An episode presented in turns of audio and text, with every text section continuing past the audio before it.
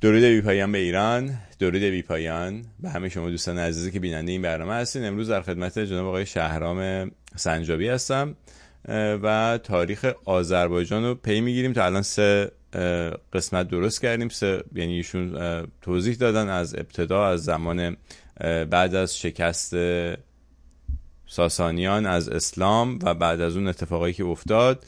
در قسمت اول فکر کنم رسیدیم به ابتدای شکلگیری دولت صفوی در قسمت بخش دو شکلگیری دولت صفوی و ماجرای اینکه چطور شاه اسماعیل به قدرت رسید و بعدم در قسمت سم جنگ های شاه اسماعیل با عثمانیان و مرگ شاه اسماعیل در نهایت و به قدرت رسیدن شاه تحماس.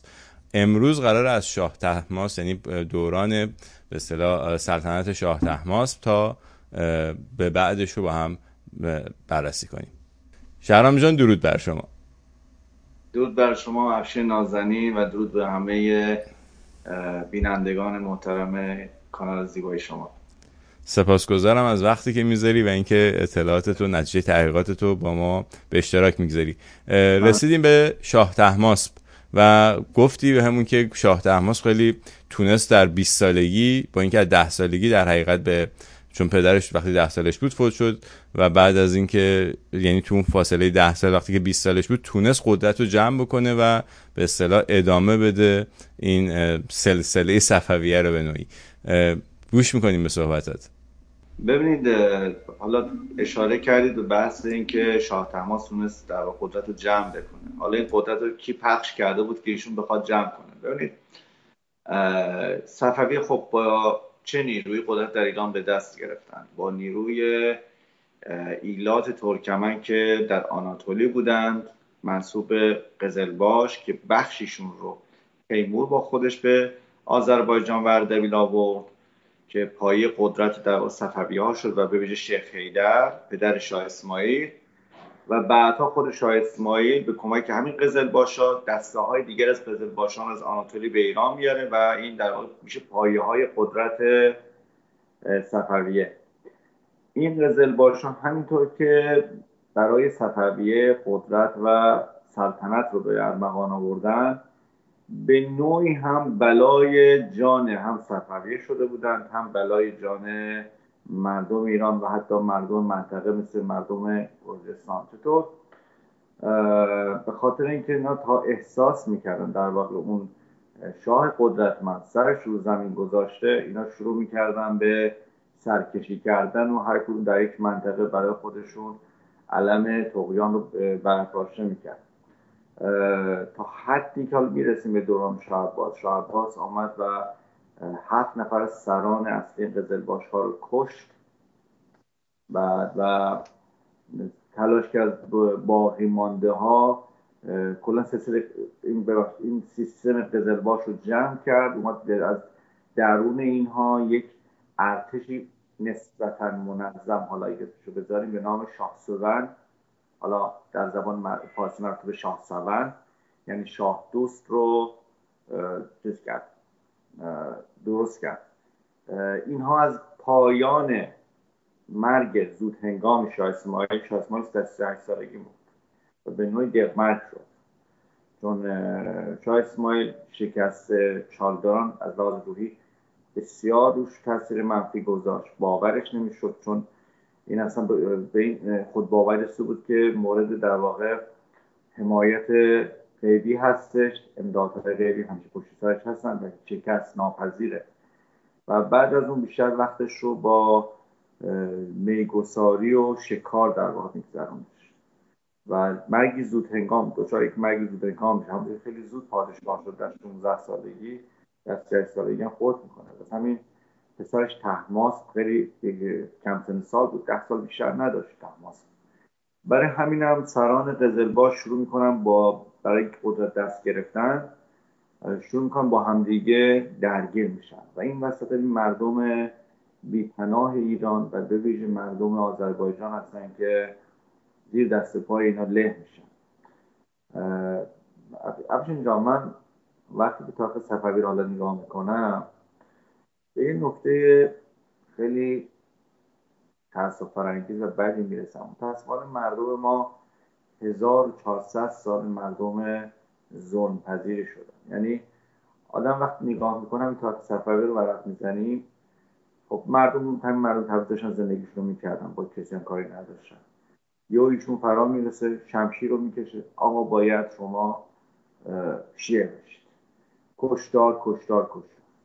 مردم از تصمیم شیعه میشه. شما همین تصور کن همین فرایندی که ما در ایران همین ایرانی که فعلا مونده مردم که سنی بودن به غیر بخش در قم و کاشان و یه مقدار کمی هم در خراسان همه سنی بودن و یه مقدار کمی هم در مازندران.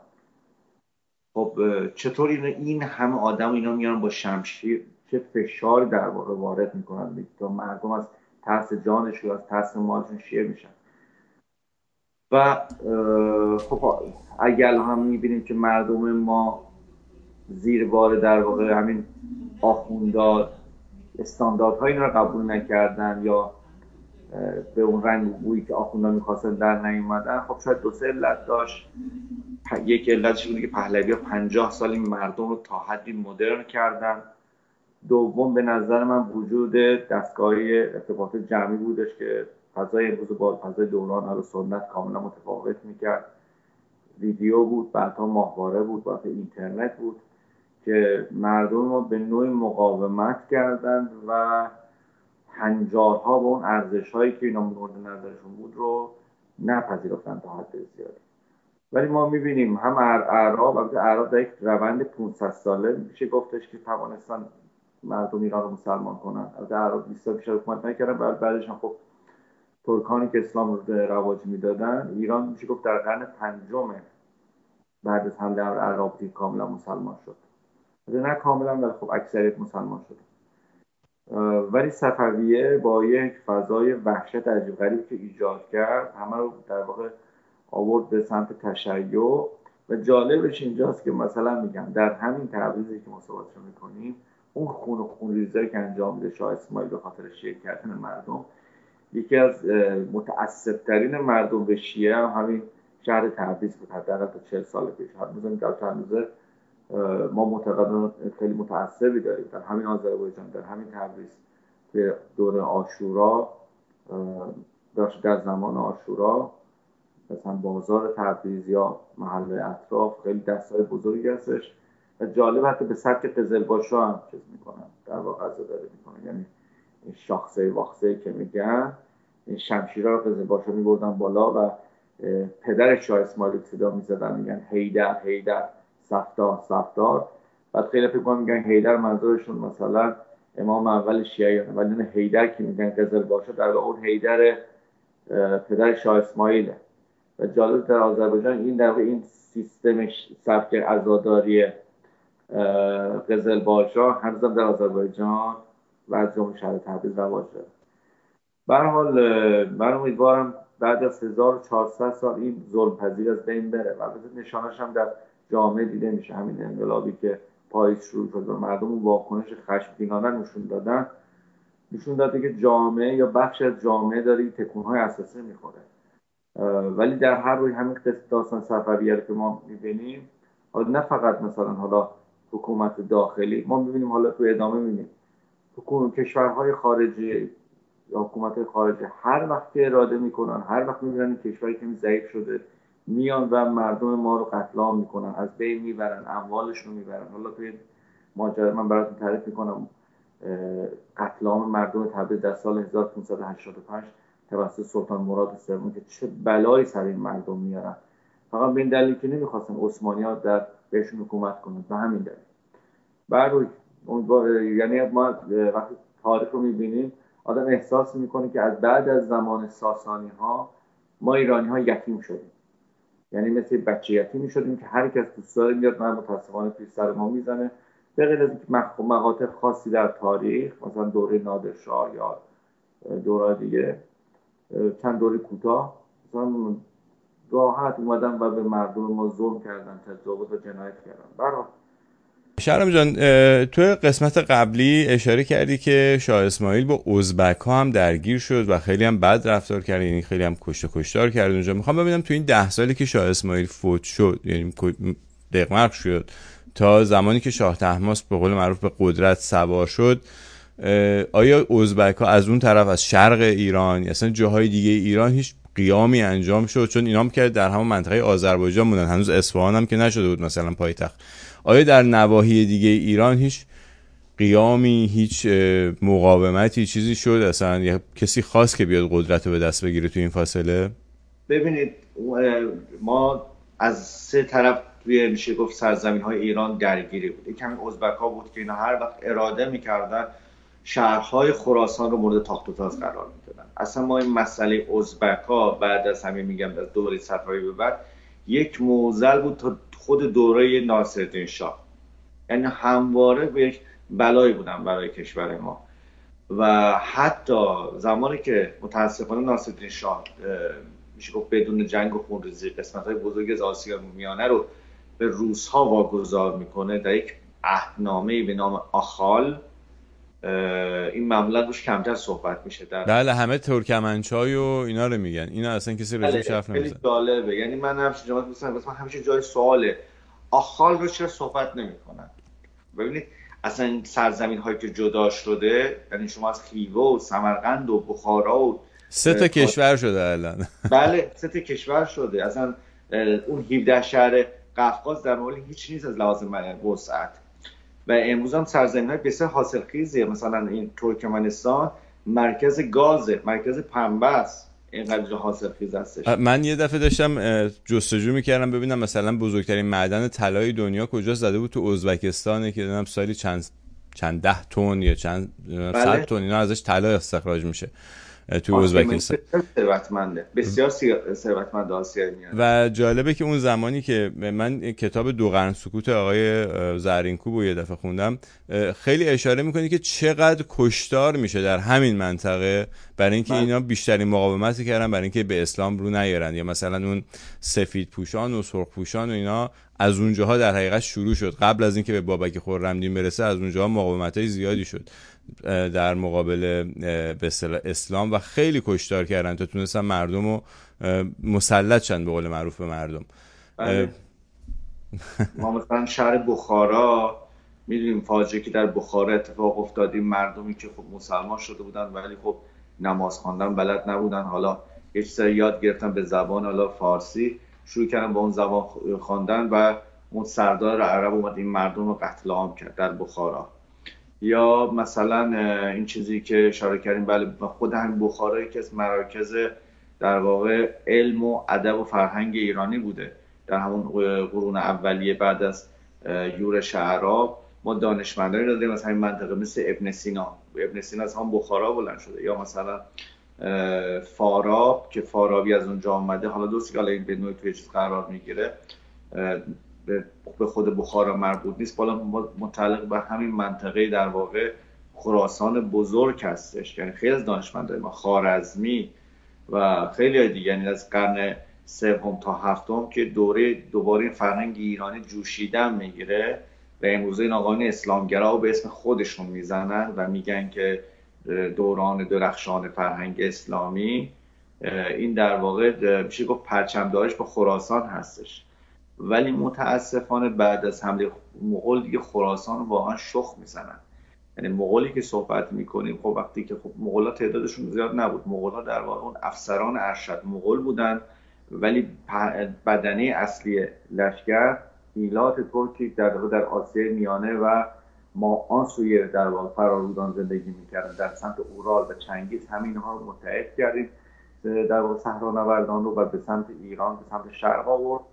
و بسیار ایرانی تباران در بخارا و سمرقند و در خیوه قتل عام شدن و تبا که جایگزین شدن که امروزه بهش میگیم ازبک یا در واقع همون در واقع که هم پیمان چنگیز بودن و آمدن در واقع در یک جنوساید وحشتناک صاحب این سرزمین ها شدن.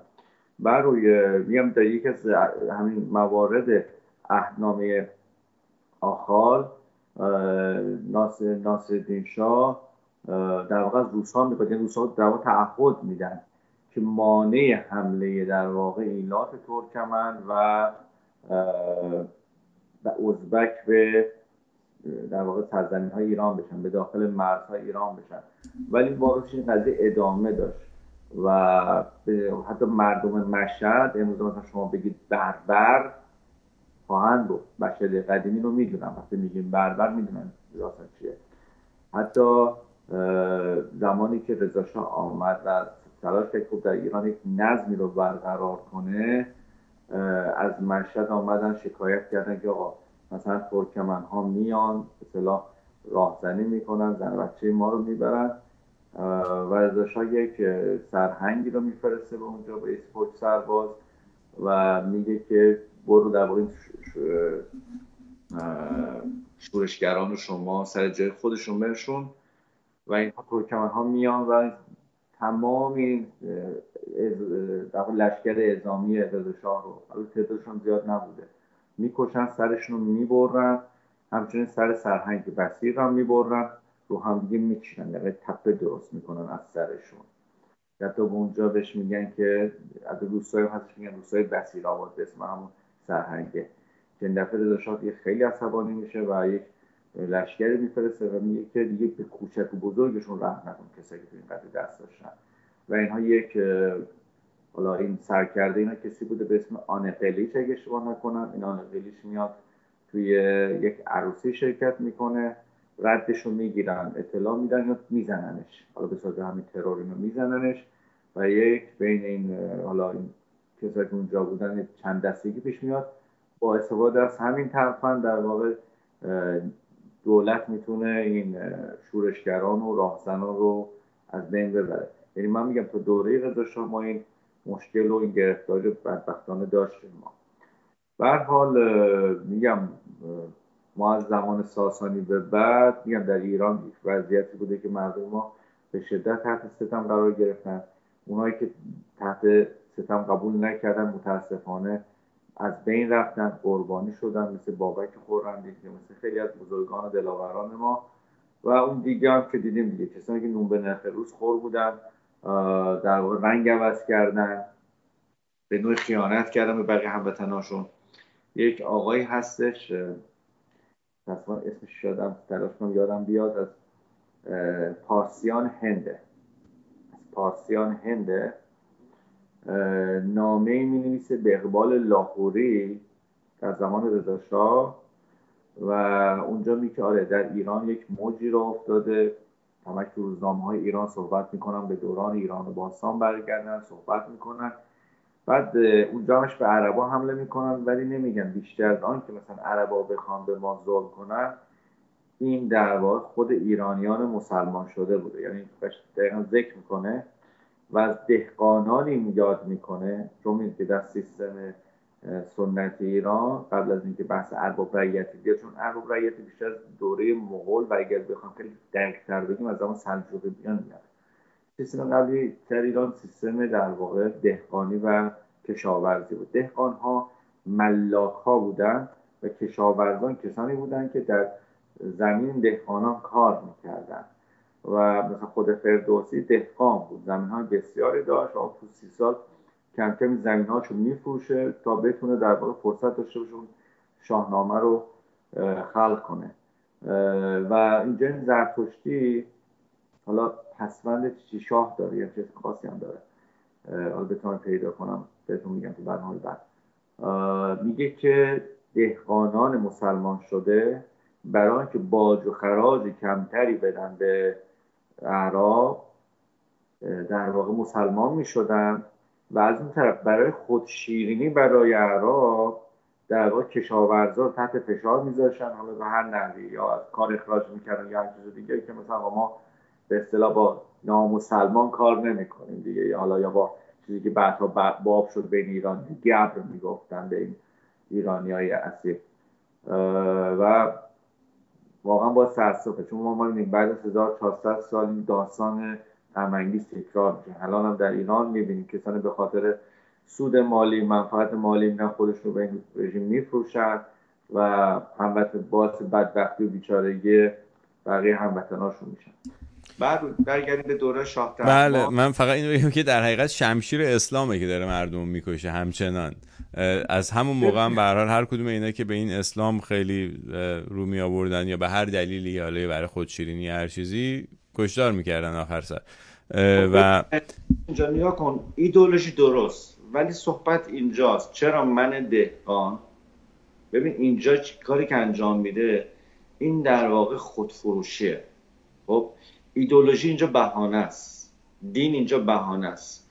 من برم خودم رو به یک بیگانه بفروشم به افکار اون به فکر اون بدون که حالا اونو واقعا باور داشته باشم. به خاطر منفعت مالی توی خب همین این این مشکل می‌دونید ما با دکتر نوزری مثلی برنامه گذاشتیم راجع به اینکه ببینیم نقش ژن و نقش مثلا نژاد و اینا چیه که واقعا الان دیگه علم داره میگه هیچی نیست. اصلا نژاد و ژن ما در رفتار ما اونقدی اثر نداره که فرهنگ ما و دانش ما اثر داره. و اسلام یک نوع تفکر که نمیشه بهش گفت. به یک نوع آینیه که آدما رو بی سواد می‌کنه. و متعصب می‌کنه و بعدم اجازه میده بهشون که دزدی بکنن دروغ بگن. همه اینا رو اگر خدا راضی باشه شما می‌تونی انجام بدی. تجاوز بکنی هر کاری. و این مشکل اینجاست. یعنی اون موبت خورشیدیان حدود مثلا 5 6 سال پیش با حسین دهباشی مصاحبه ای داره و اونجا یه دردل کوچیکی می‌کنه که هنوز یعنی حتی در همین عصر خودمون زرتشتیان رو مثلا برای اینکه به اصطلاح ارث مثلا به دو تا تا برادر دیگه نرسه یکی میره مسلمون میشه و میگه که خب پس اونها دیگه بهشون ارث نمی‌رسه. و الان هنوزم یعنی این داستانه در جریانه در همین حکومت اسلامی که الان سر کاره. می‌خوام بگم واقعا ریشه این بدبختی و مشکل تو خود اسلامه به نظر من. حالا دیگه حالا ببین یه چیز دیگه هم هست. ببینید ببینید یه کشور یه جامعه مثل یک کلاس درس میمونه. وقتی که شما مثل یک کلاس درس میرید توی من جای نرمال کلاس نرمال چه کلاسیه؟ معمولا چهار پنج تا شاگرد خوب داره خیلی کوشا داره. یه ده 15 تا 20 تا متوسط داره. یه 6 7 تا نخاله داره. خب حالا ما اگر بیایم اون 5 6 تا رو از اون کلاس حذف کنیم اون نخاله ها سیستم رو می‌گیرن دستشون. یعنی بقیه بچه ها رو وادار می‌کنن که آقا جون مثلا اونی که ما میگیم شما فکر کنید. وگرنه مثلا حتی اونی هم که راضی نیستش یه سعی می‌کنه خودش رو با اینا هماهنگ کنه. من فکر کنم یه بلایی که جامعه ما در جامعه ایران اتفاق میفته بعد اسلام خب می‌دید که خاندانهای بزرگی بودن. این خاندانهای بزرگ به غیر حالا لحاظ نظامی همراه پادشاه بودن زمانی که مثلا اون شاهنشاه در تیسفون نیاز به نیروی نظامی داشت نیروی خودش رو میفرستادن از آذربایجان از سیستان از ری. اینا به نوع حاملان فرهنگ و اخلاق ایرانی هم بودن. خاندان مثل خاندانهای قرمزان خاندان سرن. این بزرگان زمانی که در واقع از بین میرن می‌دونیم که اون چیزی که دوغن سکوت آورده زنده زهرنکو می‌بینید به صورت از سیستماتیک اینها از بین می‌برن. مثلا هرمزان رو که خاندان بزرگ خوزستان بودن اینها رو بعد از قتل عمر ابن, عمر خطاب توسط پیروز نهاوندی اومدن بهانه کردن گفتن آره شما هم تو این توطعه بودید و کلی خاندان هرمزان این رو قتل می‌کنن در مدینه و خیلی خاندان های بزرگ ما رو. حالا بعضیشون هم اینا اومدن مثل خاندان برمکی که برمکی در واقع آتشدار نگه در واقع نگهبان آتشکده بلخ بودن. حالا یا مثلا فضل ابن سهل مثلا وزیر معمون اینا سعی کردن به عنوان یه جوری بهتون بگم ایرانی های مخفی یعنی با نگه داشتن اون آین پدرانشون نفوذ کنن تو سیستم و یه جورایی حالا از سرزمین پدری از مردمشون از آینشون محافظت کنن. چون که هم دیدیم دوران عباسی یک سری از اعیاد ایرانی گرامی داشته شد. مثل نوروز مثل مهرگان که عرب بهش گفتن مهرجان بعد ارزم خدمتتون که ولی خب بعد از این نقش خاندان ها کم رنگی مثل خاندان جومینی که مثل عطا که خیلی معروف هستش. ما می‌بینیم که اون مردمی که باقی میمونن در واقع این خودفروش ها و نخاله ها بازیگردان میشن. یعنی هر چقدر این بزرگان بیشتر کشته میشن قلزت انسان های نیک و فریخته سرزمین کمتر میشه نخاله ها بیشتر میدون داره می‌کنن. و ما تو همین سی چه سال هم می‌بینیم ما اون کشداری که شروع میشه از 26 بهمن 50 و کشدار چهار تا بزرگمرد همینجوری ادامه داره. همینجوری یه سری خیلی فرار می‌کنن میزن جانشون می‌زنن نزدیک 8 میلیون نزدیک 10 میلیون ایرانی شوخی نیست 8 میلیون 10 میلیون ایرانی کار کشور به سر می‌بره. باز می‌بینیم باز ما بچههایی که بچههایی که شجاعت دارن آزاده هستن شریفن. این بچه‌ای که مادن کشته شدن انسانهای نابی بودن. شوخی نیست جان جلوی کوروله وایسادن شهامت بزرگی باید آزادگی می‌خواد. یا اونهایی که توی اون فاجعه آبان 98 قتل عام شدن اینا در واقع گلهای جامعه ما بودن. خب ما بینیم خود بچه از بین میرن بعدش خب اونایی که از نه همه ولی خب اونایی که باقی میمونن می‌بینید توی اینستاگرام میاد مثلا ببخشید لخ میشه مثلا واسه خودش فالوور جمع می‌کنه. این کجا؟ و اون مثلا چه می‌دونم امثال نیکا و یکی بچه‌ای که حدیث نجفی و آیلار اینا کجا؟ همینه متاسفانه یک سیستم اهریمنی متاسفانه نخبگان ما رو گلهای ما رو از اون روزشون که تیسفون سقوط کرد تا امروز هم جدا از بین می‌بره که مثلا باز یکی شدید که توی لورستان دفت کردن. بعد روی امیدوارم که این فصل فصل پایانی سیاه کشور ما باشه. ما برای همیشه این کتاب این 1400 ساله رو ببندیم این داستان شوم 44 ساله رو ببندیم و فقط بذاریم توی تاریخ و برای عبرت فقط بچه ها و نسل آینده و دیگه تکرار نشه. خب برگردیم به تاریخ. من فقط می‌خواستم پس ببینم تا زمانی که شاه تحماس به قدرت برسه ما همچنان مثلا شرق کشور محل تاخت و تاز ازبک ها بله، بود. هم شرق و هم غرب. همین آذربایجان اصلا تبدیل میشه به محل تاخت و تاز عثمانی ها و خیلی جالبه. جالب که ارز کنم. چهار بار عثمانی ها در دوره های متفاوت چه دوره چه قبل از 20 ساله که شاه تماس چه بعد از اون چهار بار شهر تبریز رو یا تسخیر می‌کنن.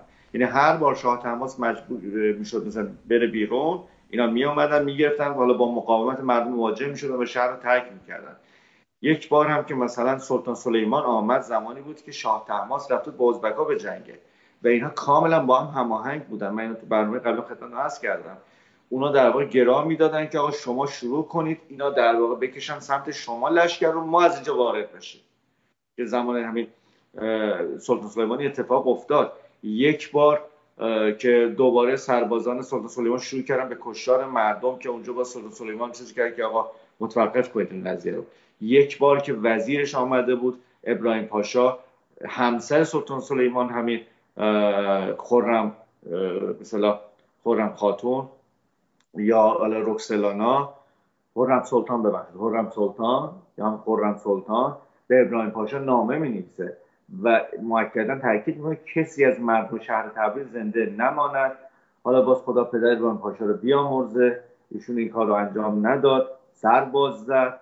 و بعدا هم این شد که خرم سلطان کینه خیلی شدیدی گرفت از این نافرمانی ایشون و بعدا سر این آقا رو به باد داد سر ابراهیم پاشا رو. بعد روی شاه تحماس خیلی جالبه. شاه تحماس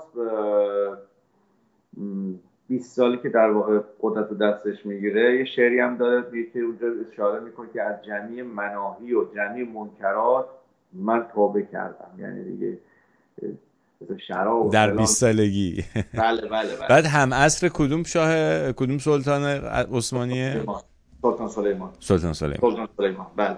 یعنی قدرتمندترین پادشاه دوران تاریخ عثمانی. بله. و به شدت هم شاه تحماس آدم متشرعی میشه. یعنی یه مذهبی خیلی سرسخت میشه. حالت وسواس هم پیدا می‌کنه. یعنی در روز چند بار قصد بگی ناخونا رو همیشه کوتاه کن یا اخلاقای عجیب غریب پیدا می‌کنه. حتی زمانی که ملکه الیزابت گفتم برنامه قبلی Intelligence Service رو تاسیس می‌کنن جالبه. اولین آماجشون اینا ایرانه. انگار مثلا Intelligence Service رو تاسیس کردن به خاطر اینا شروع می‌کنن تو ایران فعالیت کردن. یه سفیر میفرستن. یه سفیر میفرستن. البته زمانی است که شاه طهماسب پایتخت رو از تبریز به قزوین انتقال داده. و خب بالاخره شاه طهماسب آخر سر خب میره خب پایتخت همیشه زیر پای اسبای در واقع عثمانی هاست. جوری نمیشه در واقع کشورداری کرد. و نتیجتا انتقال میده به سمت شهر قزوین. حالا قزوین هم در واقع قسمتی از آذربایجان بوده و یه چیزی حالا دیگه هم هست یه علت دیگه هم بودی که درست مردم تبریز مردم میهندوسی بودن جلوی عثمانی ها وای میستادن مقاومت می‌کردن. ولی دل چندان خوشی از قزلباش ها و به صلاح سه صفوی نداشتن بخاطر کارهایی که شاه اسماعیل انجام داد. حتی جالب بد مثلا شنیدید مثلا میگن که آقا مثلا تبریزا اردبیلی زیاد مثلا با هم خوب نیستن. این اصلا دلیل منطقی نداره خب اردبیل و تبریز دو شهر نزدیک به هم هستن. جفتشون آذربایجانی هستن جفتشون ایرانی هستن این در واقع ریشه های ناراحتی برمیگرده به همون دوران صفوی چون اردبیل در واقع پایگاه اصلی قزلباشا بود. این باعث شد مرد این مرد این شهر نسبت به مردم اون شهر یک نگاه منطقی پیدا کنن و خیلی چیزا مثلا بعضی چیزها مثلا امروز جامعه رایش هست. خیلی علتشو نمی‌دونن سببشو نمی‌دونن چند صد سال پیش رسیده علتشو نمی‌دونن مثلا من یک ماجره رو به شما منبعش به شما میگم کتابی است به نام شاهد بازی در زبان فارسی. دکتر سیوس شمیسا این کتاب نوشته. من پیشنهاد کتاب حتما بخونید. واقعا کتاب البته کمی شرم آوره ولی خب جز فرهنگ و تاریخ ما بوده. باید بدونیم اینو. ایشون البته زمانی کتاب چاپ شد فکر کنم دوران خاتمی بود داره. که قوه قضاییه همین آقای دکتر شمیسا رو محاکمش کردن به خاطر این کتاب و وادارش کردن که تمام نسخه که شما منتشر کردی در کتاب فروشی ها همه رو باید جمع کنی.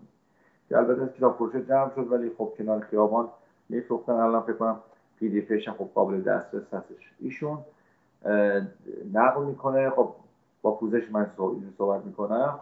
معمولا خب وقتی که بعضا حالا توی شوخی هایی که هستش میگن آقا قزوین و بحث همجنسگرایی و پدوفیلی مطرح میشه.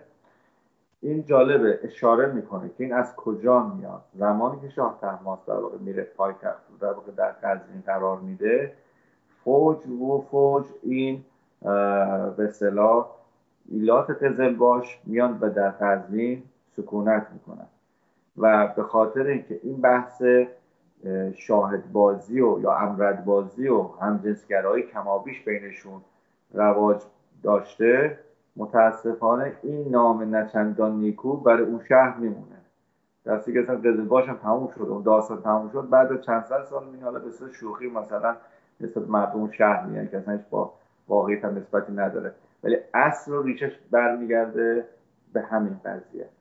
و خیلی جالب بوده که سیس شمسه در اینجا اشاره می‌کنه که اصلا در پیش از اسلام اصلا این پدیده بسیار زننده بوده پدیده امرد بازی و همجنسگرایی. بین یونانی ها رایج بوده بین یهودی ها رایج بوده. بعد بین یونانی که اصلا یونانی این قضیه اصلا حالت به اصطلاح خیلی رسمی هم داشته. حتی خود سقراط رساله پی رساله می نویسه و میگه که پسر 15 ساله خیلی بهتر از مثلا یک زن هستش. و بعد اشاره می‌کنه به داریوش بزرگ در ایران. میگه بله این پارس یک شاه دیکتاتور داره. حالا چرا دیکتاتور هستش؟ هر کس که به این کار اقدام کنه اون رو از بین می‌بره می‌کشه. این سقراط رساله سقراط هستش. و از قرن سوم هجری کم کم همجنس بازی وارد ایران میشه و در هم جوری جامعه رو آلوده می‌کنه که از شاه گرفته تا به صلاح پایین تا گدا به این قضیه بدون شرمی مبادرت می‌کنن. مثلا در همین دربار صفوی خب من گفتم ماجرای شاه چه چیکار کرد در تبریز یا مثلا سلطان حسین که خیلی به این قضیه مثلا شهره بود. حتی روزی که تاجگذاری می‌کنه می‌خواد بکنه در اصفهان حاکم صفوی در صفوی در گرجستان دو هزار ببین چه عددی دو هزار. پسر بچه پسر کوچوک دختر بچه گرجی رو به عنوان غلام و کنیز میفرسته به به اصطلاح اصفهان به عنوان کادو به جناب شاه سلطان که مثلا مبارک مثلا پاسگزاری کنه. شما مثلا این این, این کارها هم در واقع خاطرات تلخی در وجدان جمعی مردم گرجستان وجود آورده. این قزل باشا به این بهانه که شما آره مسیحی هستید کافر هستید. می‌رفتن اینا رو زیر فشار میذاشتن مثلا وقتی که مالیات می‌خواستن اینا نمی‌تونستن پرداخت کنن مالیات های سنگین و خرج های سنگین رو. بچه های کوچک اینا رو به عنوان حالا کنیز و برده به زور از اینا می‌گرفتن. که متاسفانه مردم گرجستان سر قضیه رنجیدگی بعدی هم از ایرانی ها دارن. و حالا خزل باشا کرده باشن. دیگه به اسم ما ایرانی ها تموم شده این ماجره ها بر روی زمان شاه تماس در قزوین که بوده در کاخ ستون سفیر انگلستان یا ملک الیزابت اول برای اولین بار در واقع استوارنامهش رو میاره و به چه علتی به چه سببی شاه تحماس چیز در واقع خیلی منفی برخورد می‌کنه با سفیر انگلستان و میگه نه نه ما با شما به صلاح نجسا اصلا کاری نداریم. همین الان دور شو برو بیرون. دستور میده که این سفیر رو تا بیرون باغ چون کاخ چسوتن قزوین در یک مجلس باغ قرار گرفته. تا اونجا که میره بیرون پشت پاش خاک به پاش. اینجا نجس کرده اومده اینجا. ولی خب واقعتش که در دوران شاه تماس دوباره انگلیسی ها میان و شاه تماس برای شکست دادن عثمانی ها مجبور میشه در واقع ایران رو به سلاح گرم مجهز کنه. برای همین هم دست دوستی میده به سمت انگلیسی ها و اون برادران شرلی پایگزار میشه گفت نفوذ انگلستان در حکومت سیاست و بعد جامعه ایران میشن.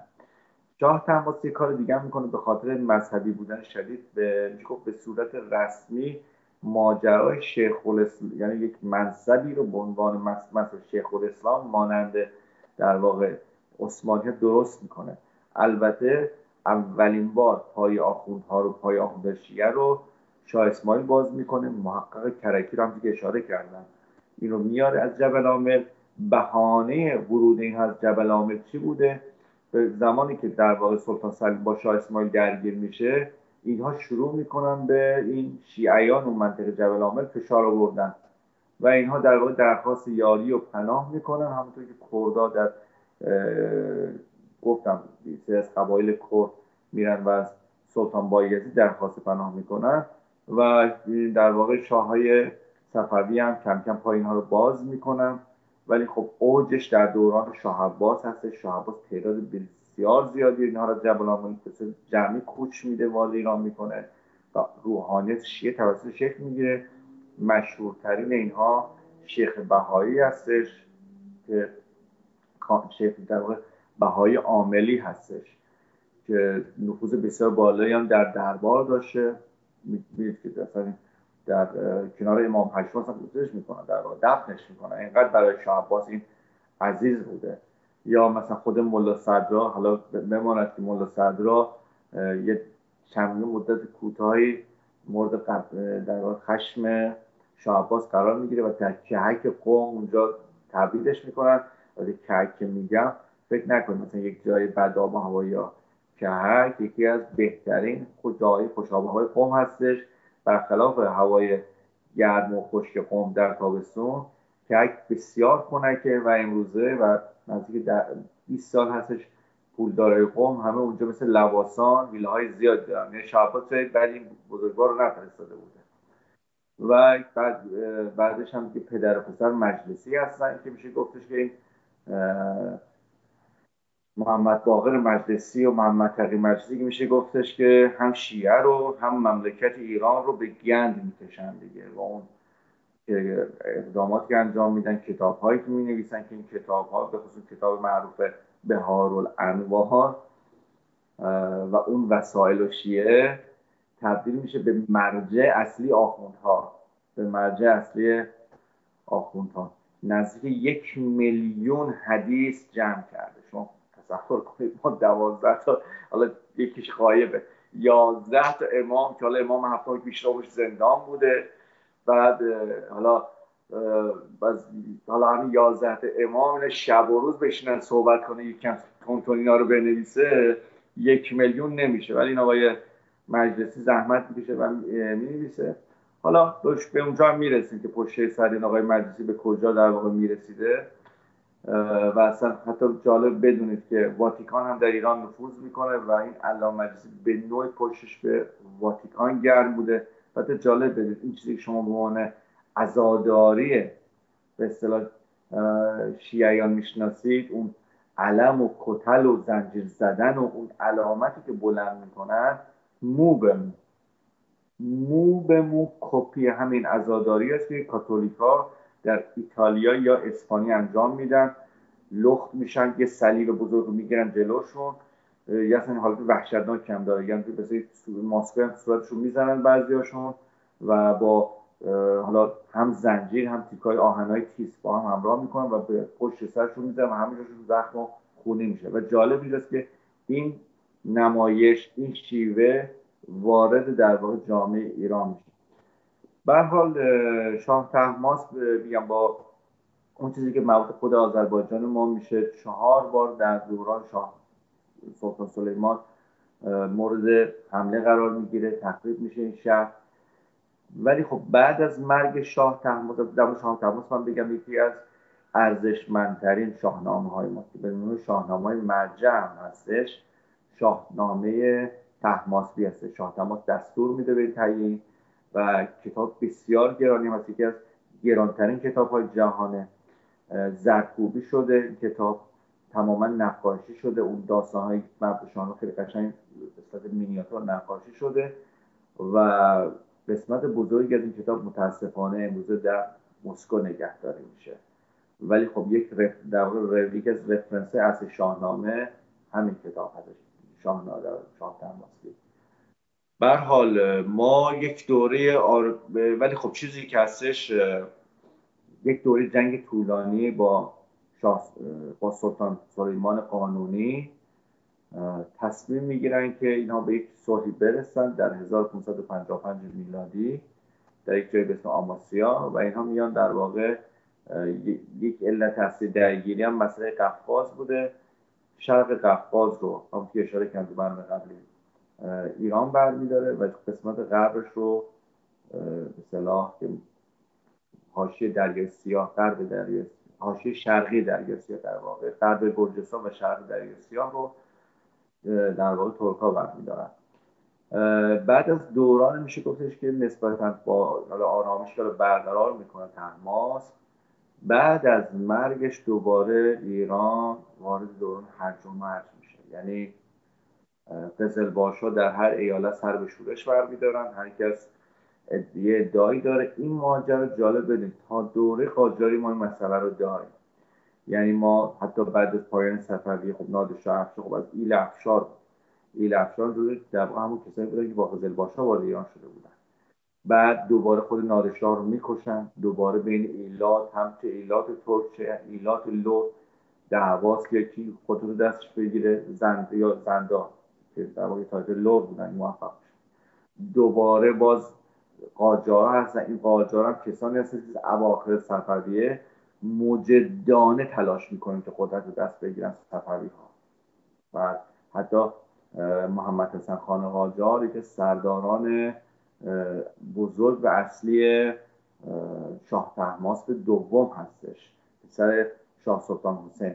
که نادر شاه وقتی که به مقام سپهسالار می‌رسه در اول ایشون سپهسالار بود نادرشاه حذفش می‌کنه از بین می‌بره و خودش میشه سپهسالار ایران.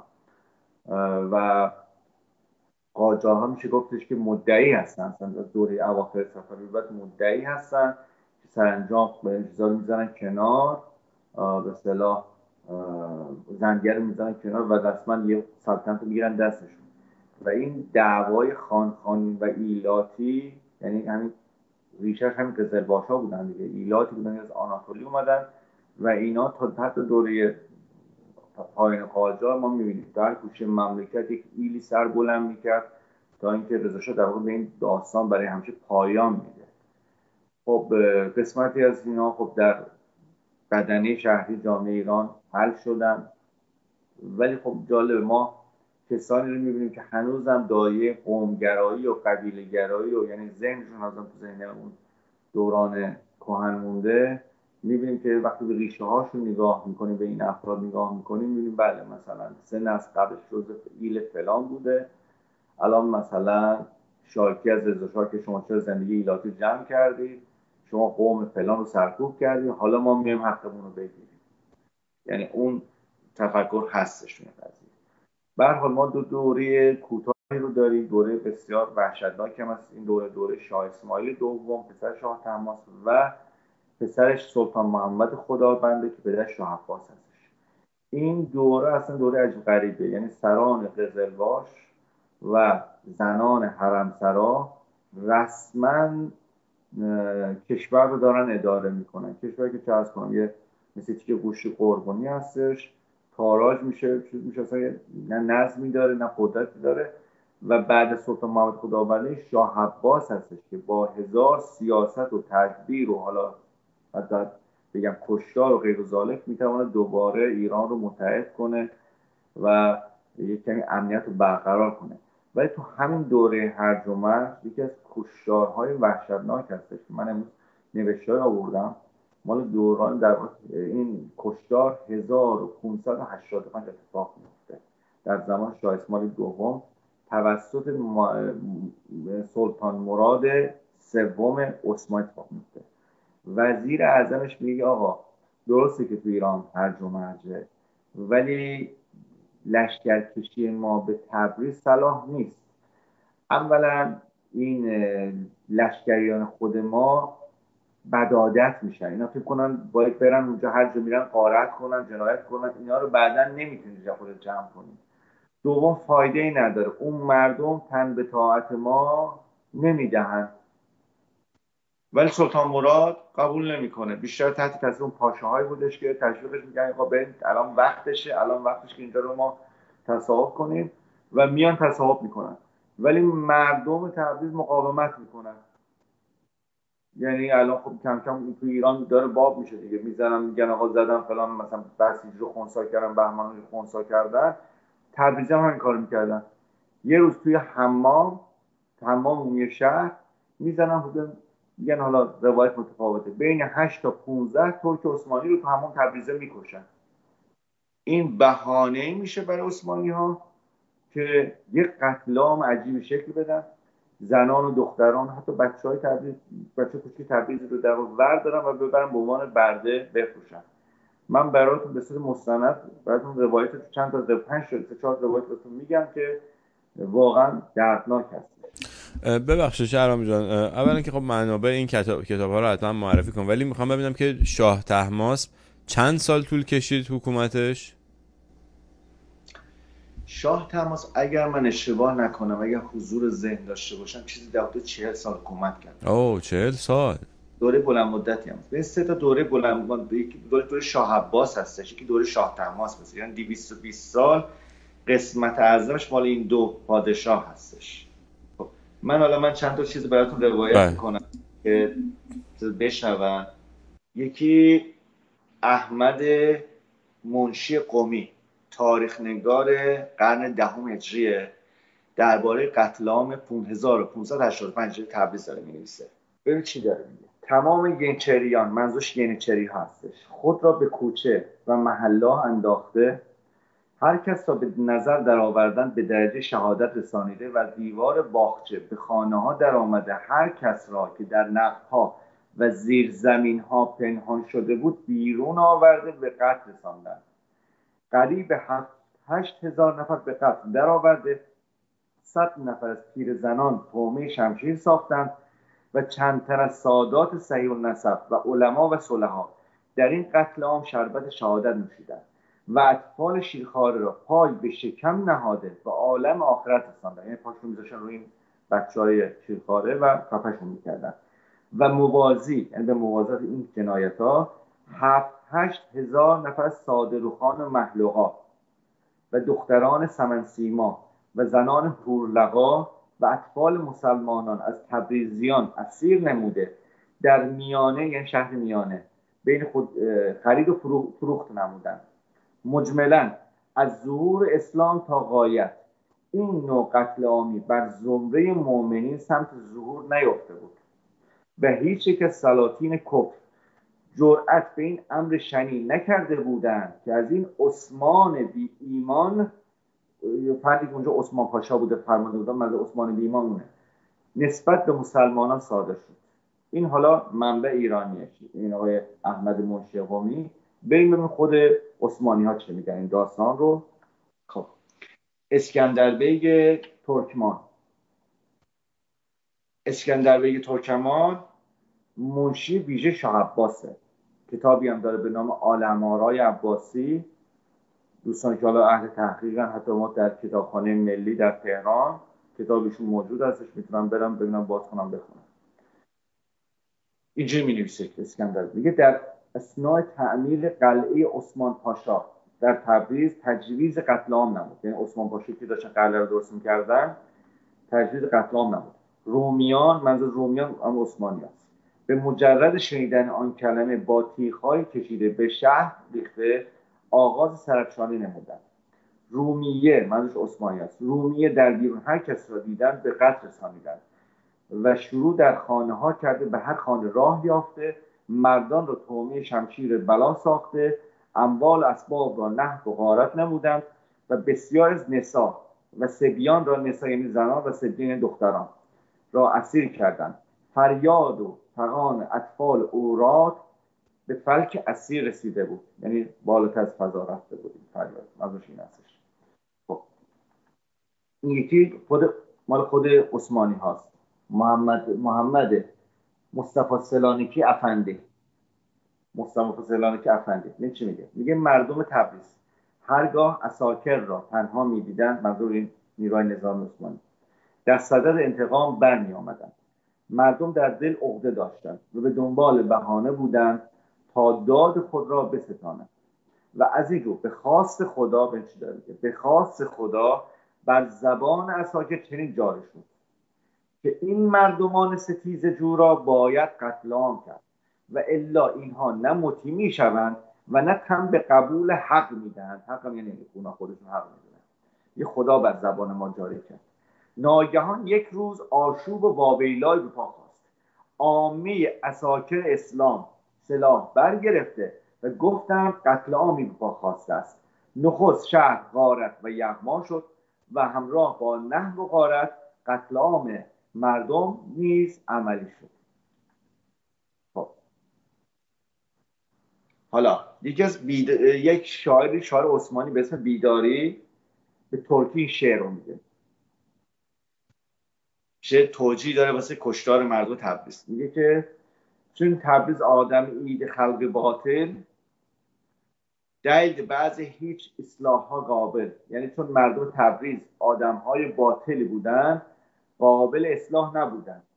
ایدی یکا و تبریزی یکا خراب ایده و آنان روما چکا چون باطل مذهب سلطان گرده روان تبریز خلق روما سورده سورده یعنی چون چیزه مثلا ما زدیم تبریز خراب کردیم سوزوندیم و چون سلطان دید آقا مذهب اینها باطلن اینا درست بهشون نیستن اینها رو رها کرد و به روم بازگشت. روم منظورش همین عثمانی هستش.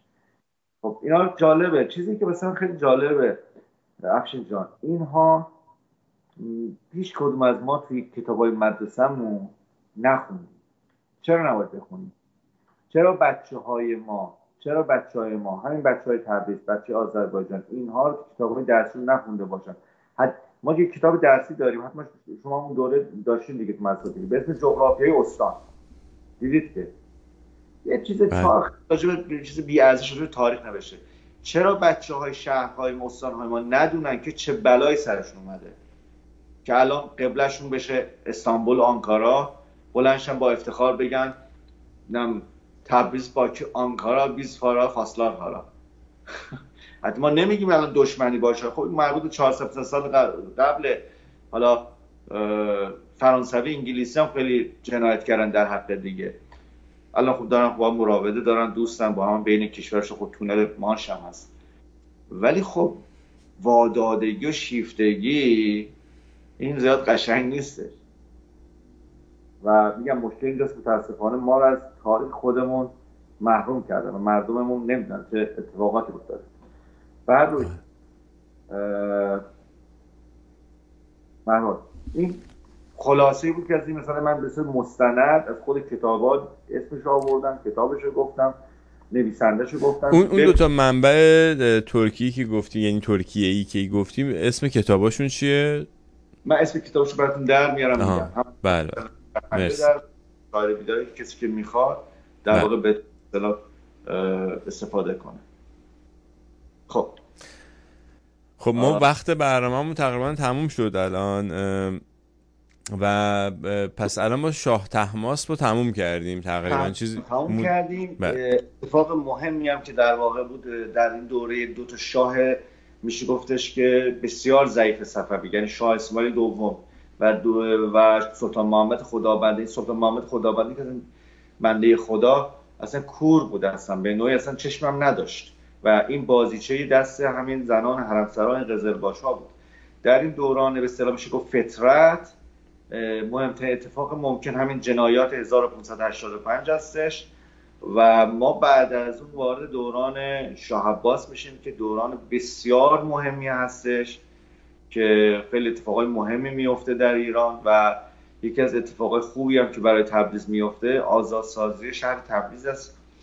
بعد از حدود 20 سال توسط سلطان عثمانی ببخشید مثلا شاه عباس. و من می‌ذارم تا اونجا ببینیم که در واقع چه اتفاق میفته و مردم تبریز چه روحیه هم پرستانه از خودشون نشون میدن وقتی که شاه عباس وارد شهر میشه. بسیار عالی. خیلی ممنون از توضیحات خیلی خوبت. و اگر سخن پایانی نداری تا دیداری بعد بدرود. من سپاسگزارم از شما که در واقع میشه فضا رو فراهم کردید برای مطرح شدن این مسائل.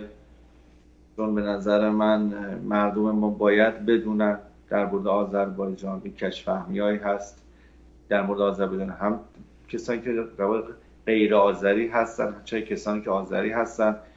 چه روایاتی که جعل الان داره میشه و تلاش میشه در واقع مغز جوانهای آذری رو همشهری های من شستشو بدن و متاسفانه با خفقانی که سیستم جمهوری اسلامی در ایران ایجاد کرده نمیشه اینها رو در عموم آورد و بین همه در واقع منتشر کرد صحبت کرد تو تلویزیون اینها رو گفتش و واقعا دست شما درد نکنه. یک کار بزرگ و ارزشمند میهم پرستان است که شما انجام می‌دید. فقط یک کار رسانه ای نیستش و این ماندگار خواهد بود.